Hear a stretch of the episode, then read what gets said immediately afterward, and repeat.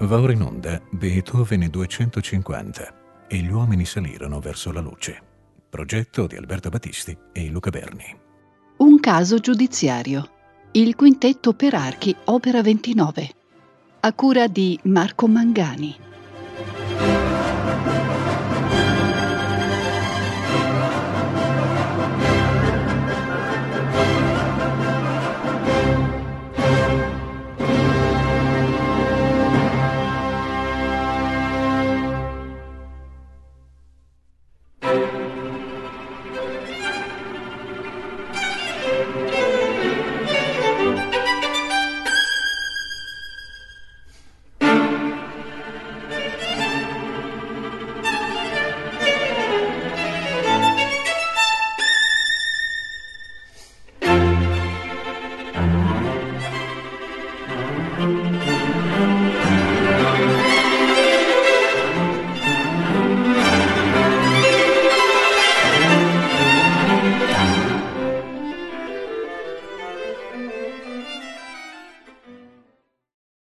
Gridare al capolavoro misconosciuto è sempre molto rischioso in musicologia e anche più in generale nell'ambito della critica.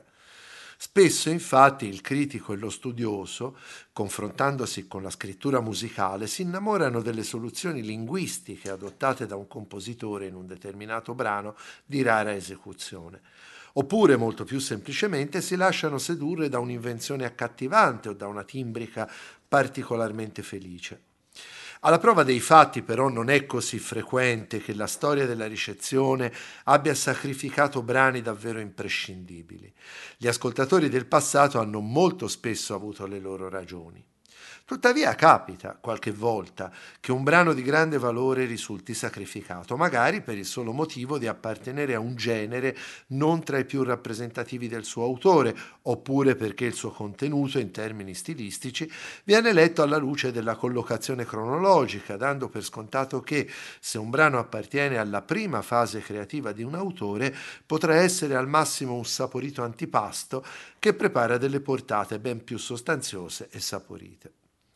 E senz'altro questo è il caso del quintetto in Do maggiore opera 29 di Ludwig van Beethoven, composto nella prima metà del 1801 e pubblicato l'anno successivo.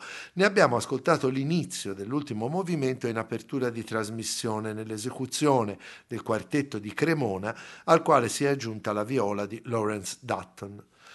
Per una volta sento, e con me alcuni ben più autorevoli studiosi, di poter gridare al capolavoro, se non proprio misconosciuto, senza dubbio sottovalutato e comunque troppo raramente eseguito. Le vicende legate a questo quintetto, d'altra parte, sono talmente particolari da consentire a storici della musica, biografi e critici di soffermarsi su di esse, sorvolando il più possibile sul brano musicale in quanto tale. Togliamoci dunque subito anche noi il pensiero e raccontiamo che cosa accadde.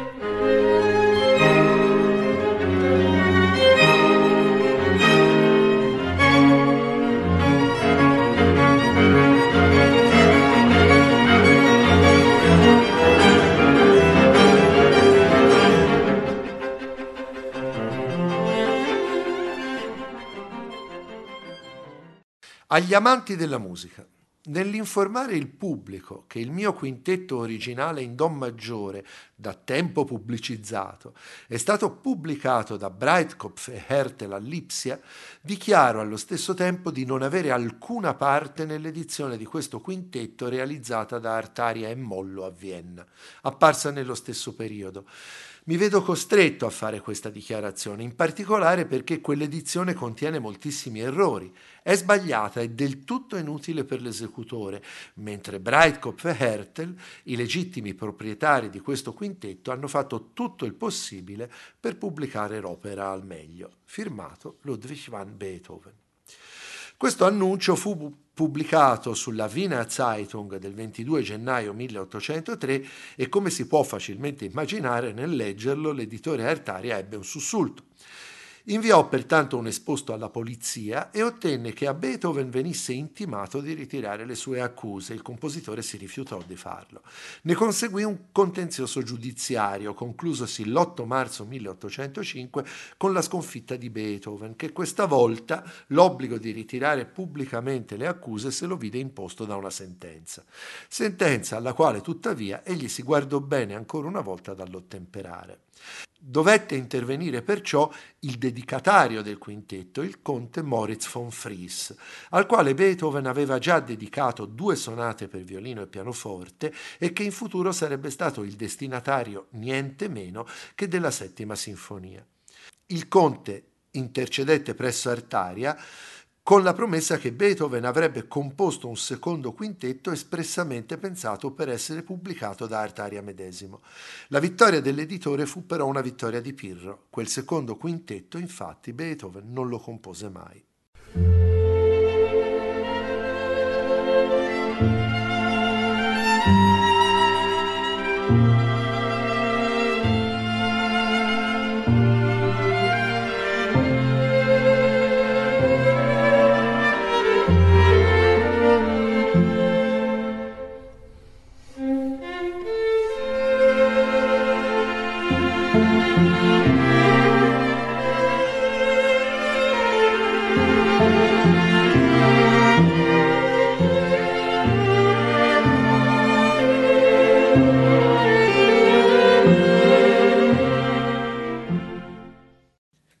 Realtà era stata proprio la dedica a von Fries a causare l'incidente tra Beethoven e l'editore Artaria. Come spesso accadeva in questi casi, appena composto il quintetto, Beethoven rinunciò a consegnarlo a un editore prima che fossero trascorsi sei mesi, in modo che per quel periodo von Fries fosse l'unico a poter disporre della composizione. Terminati i sei mesi, Beethoven consegnò il manoscritto a Breitkopf Hertel per la pubblicazione, ma nel frattempo la composizione era già passata per le mani di Artaria, che l'aveva pubblicata per conto proprio. A dispetto di quanto volle scrivere nel 1803, tuttavia, Beethoven stesso si era preoccupato di correggere due esemplari dell'edizione Artaria, tanto che l'editore viennese aveva potuto riproporla ancora nel 1802, facendo sul frontespizio esplicito riferimento alla revisione. Alla fine, dunque, neanche Beethoven uscì realmente vincitore dalla contesa. Come ha scritto Sabine Kurt, curatrice dell'edizione critica del quintetto, è probabile che l'uscita polemica del compositore abbia contribuito non poco a condannare a una vita nascosta questo capolavoro, al quale peraltro lo stesso Beethoven, a giudicare dalla briga che se ne era preso, doveva tenere non poco.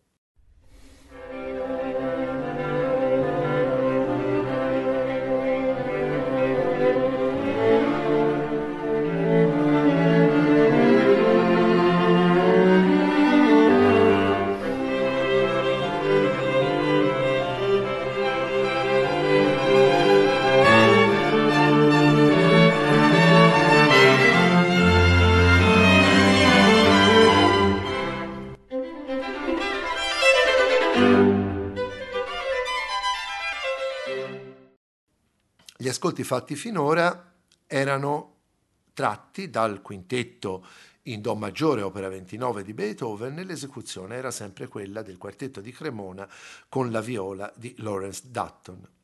Facciamo ora un passo indietro. Beethoven si era accostato per la prima volta alla composizione per quintetto d'archi tra il 1794 e il 1795. Anche in questo caso l'impulso era stato quello di affermarsi come erede di Mozart. Sgombriamo intanto il campo da un equivoco in cui capita di veder cadere i commentatori. I quintetti di Boccherini qui non c'entrano assolutamente nulla. Per sua stessa ammissione, Boccherini aveva aggiunto un secondo violoncello all'organico del quartetto d'archi perché vi era stato costretto dalle circostanze, ovvero dal fatto che alla corte dell'infante di Spagna, presso la quale si trovava, disponeva per l'appunto di quell'organico. Fu bravo e con quel genere conquistò l'Europa. Non abbiamo prove, ma non si può neppure escludere che lo stesso Schubert, nello scegliere l'organico a due violoncelli per il suo splendido quintetto opera 163, avesse in qualche modo in mente Boccherini. Con Beethoven restiamo però a Vienna, dove alla fine del Settecento il modello da imitare era quello dei quintetti non a due violoncelli, bensì a due viole composti da Mozart. Questa volta Beethoven, anziché imitare direttamente il modello mozartiano, ne replicò il percorso creativo.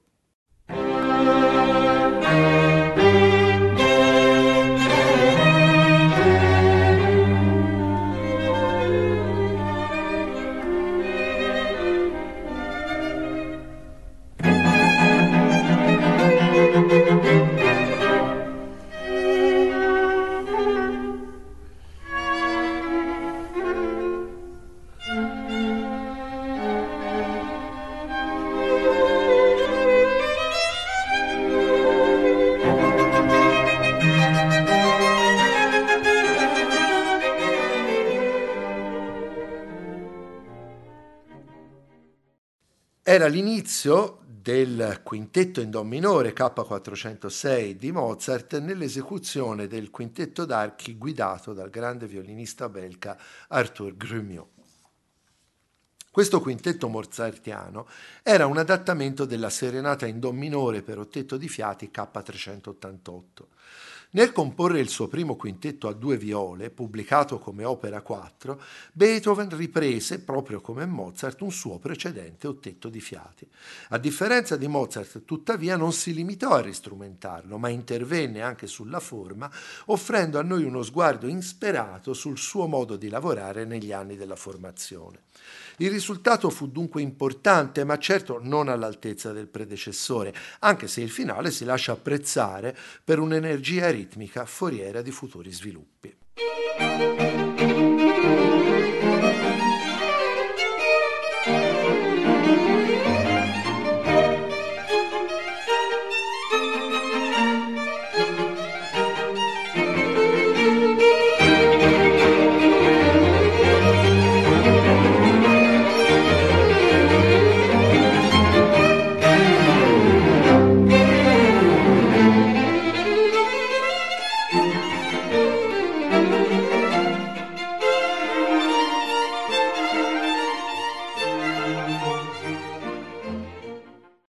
Era l'inizio del finale dal trio Opera 4 di Beethoven, eh, arrangiamento di un precedente ottetto per fiati, nell'esecuzione del quartetto di Venezia e della viola di Danilo Rossi.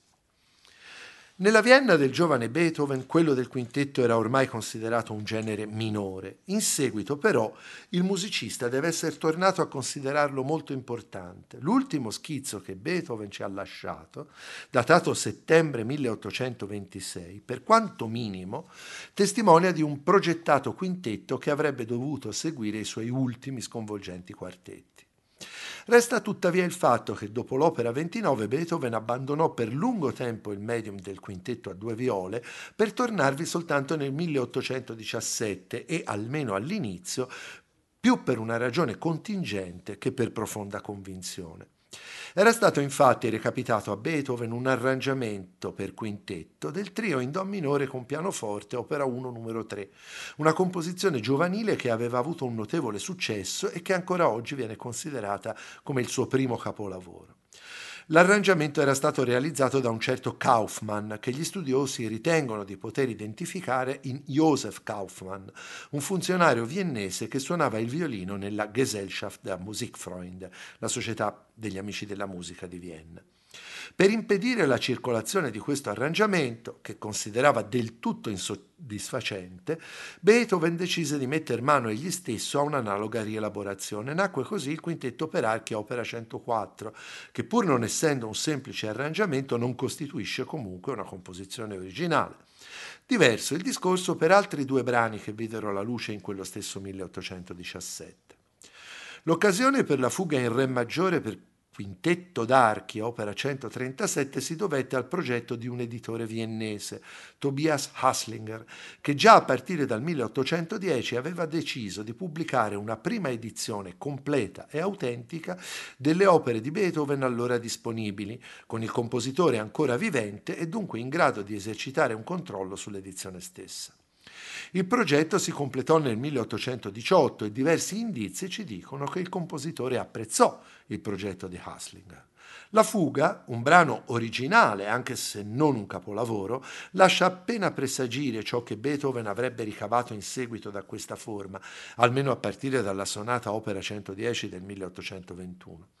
Decisamente più interessante è il coevo progetto di un preludio e fuga in re minore che non fu pubblicato perché è rimasto allo stato di frammento. Il frammento fu recuperato e dato alle stampe in pieno XX secolo dal musicologo svizzero Willy Hess e oggi reca infatti il numero di catalogo Hess 40. Ci sono almeno due motivi di interesse in questo frammento. Il primo è che il preludio, un movimento lento molto intenso sul piano espressivo e già eloquente circa la strada che Beethoven avrebbe imboccato con le ultime composizioni del suo cosiddetto terzo stile. L'altro è che le poche note che Beethoven scrisse come introduzione alla progettata fuga mostrano una relazione molto chiara con gli schizzi che in quello stesso periodo stava tracciando in vista di una nuova sinfonia.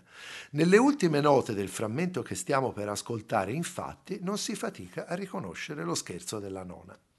Ascoltiamo dunque il frammento Res 40 per quintetto d'archi a due viole di Beethoven nell'esecuzione del quartetto Perez al quale si unisce la viola di Cio Takata.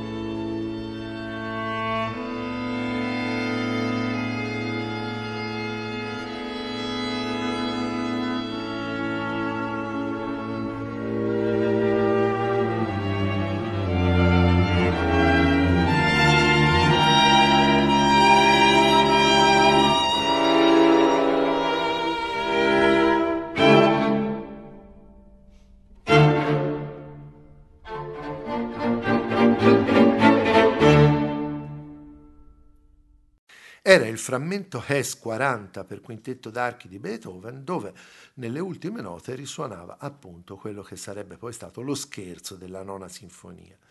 Torniamo adesso al 1801 e al quintetto Opera 29, l'unica composizione originale e completa di Beethoven destinata al medium del quintetto a due viole.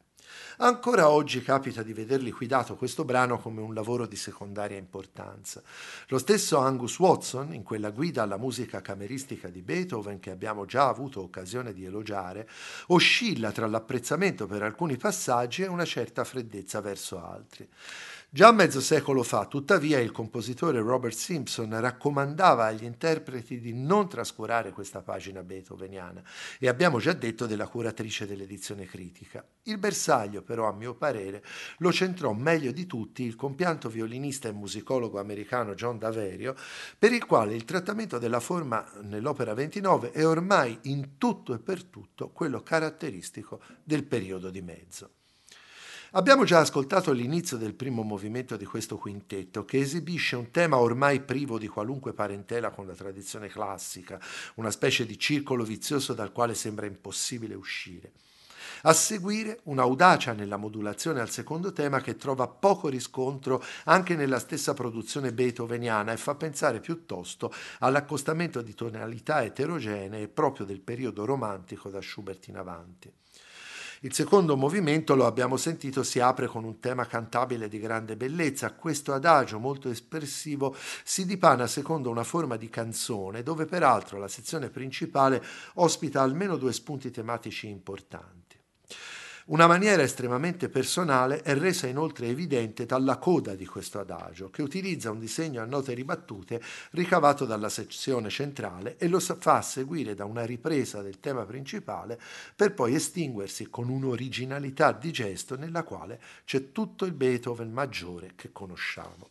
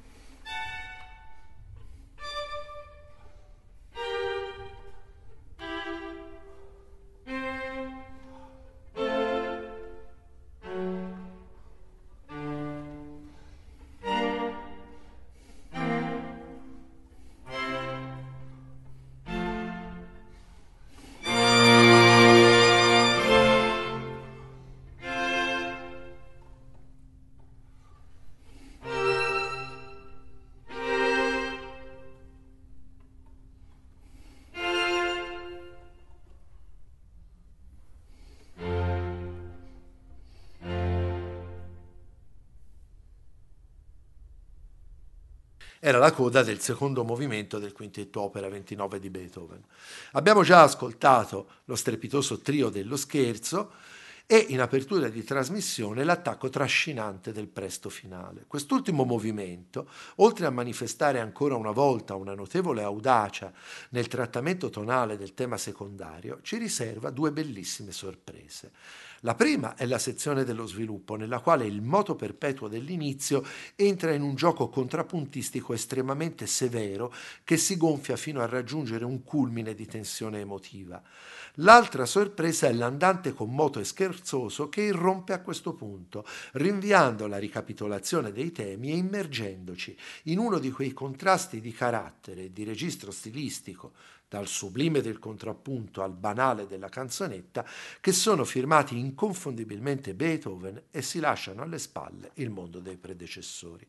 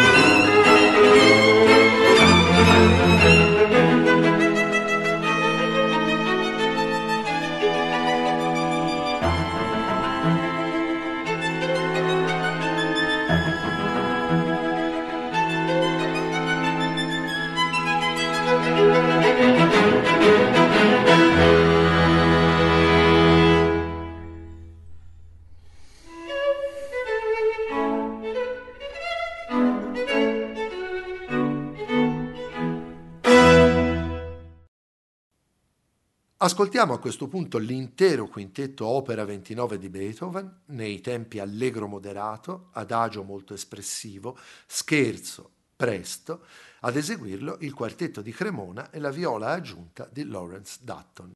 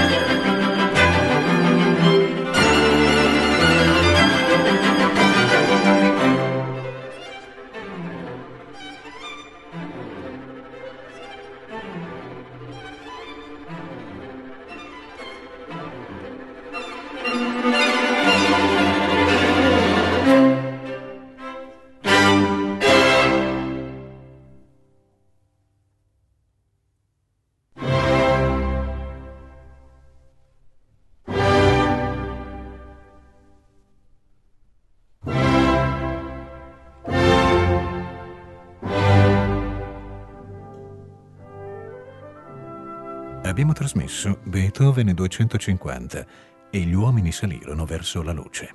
Progetto di Alberto Battisti e Luca Berni. Un caso giudiziario. Il quintetto per archi, opera 29. A cura di Marco Mangani.